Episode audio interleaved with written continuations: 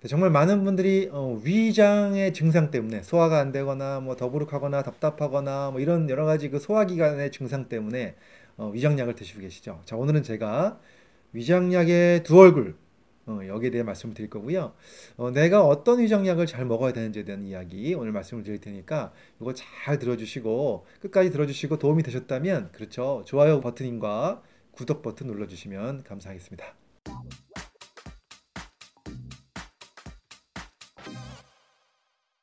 안녕하세요. 가정의학과 전문의 교육하는 의사 이동환입니다. 오늘은 제가 위장에 대한 이야기, 위장약에 대한 이야기를 좀 드리려고 하는데요. 어, 많은 분들이 이제 위가 안 좋아서 병원에 찾아오시게 되면 어, 대부분이 이제 뭐 이런 얘기를 많이 듣죠. 뭐 위산 과다, 그렇죠? 소화불량, 예, 이런 얘기들 되게 많이 듣고 또 위염 이런 얘기 많이 듣게 되는데 어, 사실은 그 이제 내시경 검사를 하기 전 단계이기 때문에 이제 그런 식으로 그냥 이렇게 얘기를 합니다. 그런데 어, 위산이 과다되는 거와 위산이 저하되는 경우가 상반된 경우죠. 상반된 경우도 증상이 굉장히 헷갈리기 쉽고 그래서 약을 반대로 먹는 경우도 있을 수 있다는 겁니다. 그래서 병원에 찾아가지 않고 그냥 본인이 약국에서 소화제를 사 먹는 분들 되게 많으실 텐데 그런 증상을 따라서 어떤 식으로 그것을 어, 선택해야 되는지, 그 다음에 또 왜 병원에 가야 되는지 오늘 이야기를 조금 어, 드리려고 하는데요. 그러면서 이러한 위장약이 가지고 있는 그 종류별로 위장약의 두 얼굴에 대한 이야기를 조금 드리려고 하는데요. 어, 사실 어, 위산이라는 걸 먼저 좀 설명을 드리면 위산은요, 예, 음식이 딱 들어와서 이렇게 위가 음식 안, 그러니까 위 안에서 음식이 막 섞이기 시작하잖아요. 위가 이렇게 움직이면서 그때 위액에서 이제 위에서 분비되는 그 위액인데요.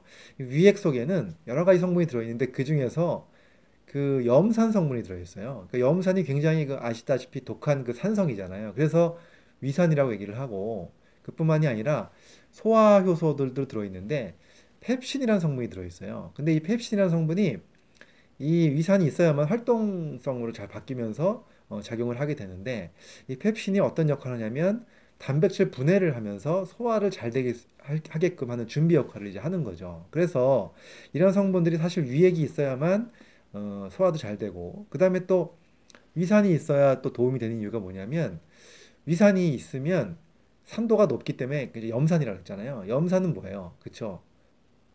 나쁜 독소 물질들을 염산이 들어가면은 그걸 아예 그냥 싹 없애버리는 거예요. 없애버리는 거예요. 그래서 어, 음식을 먹다 보면 어쩔 수 없이 세균도 들어오게 되고 어떤 무해물, 유해 물질들도 들어오게 되는데 이러한 것들을 염산이 어느 정도 차단할 수 있는 그러한 효과가 있는 거죠.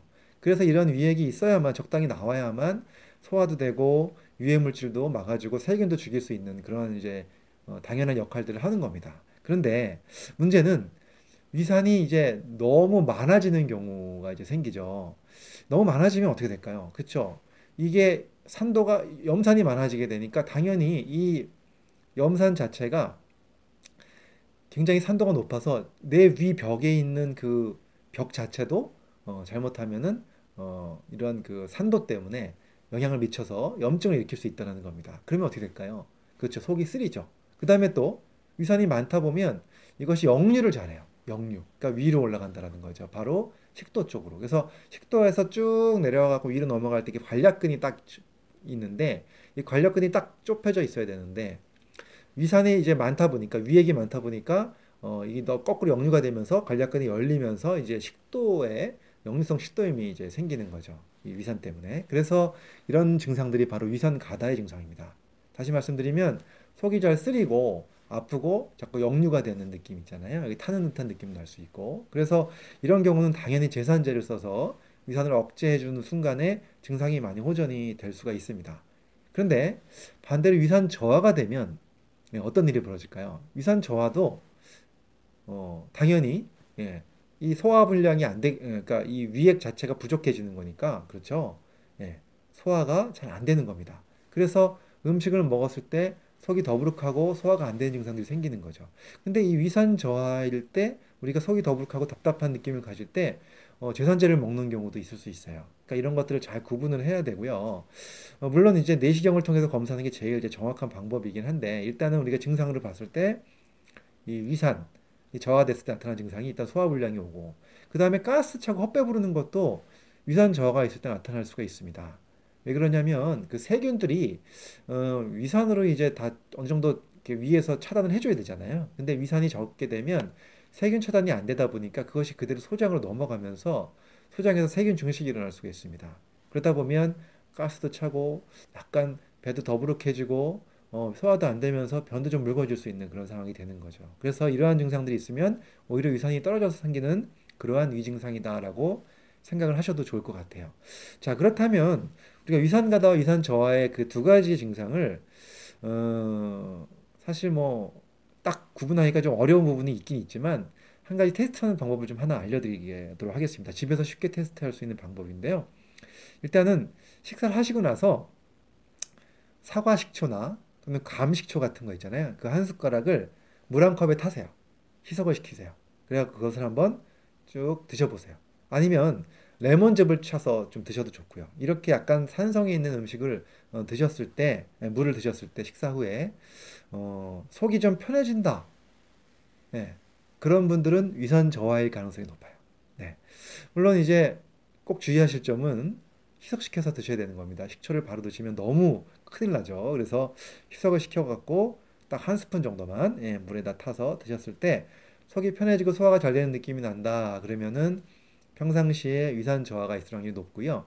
그런 경우에는 어, 소화 효소제와 함께 그 위산이 성분이 들어있는 그런 효소제들이 있습니다. 그런 것들을 좀 드셔주는 것이 훨씬 더 어, 속이 편안하게 되는 경우요. 반대로 어, 그런 걸 먹었을 때 오히려 속이 쓰리고 속이 아프다. 아, 그렇게 되면 그것은 바로 위산 과다의 증상으로 보셔야 되죠. 그럴 때는 제산제 쪽을 쓰시면서 어, 이렇게 치료를 하시는 것이 맞습니다. 아무튼 이렇게 위의 증상은 내가 위산 가다인지 위산 저하인지를 먼저 판단하시는 것도 굉장히 중요하고요. 물론 이런 방법들도 되게 중요하지만 그래도 예, 증상이 계속되신다면 반드시 병원에 가서 검사하시는 것이 어, 꼭 잊지 말아야 할 것이라는 것 이 말씀드리고 싶습니다.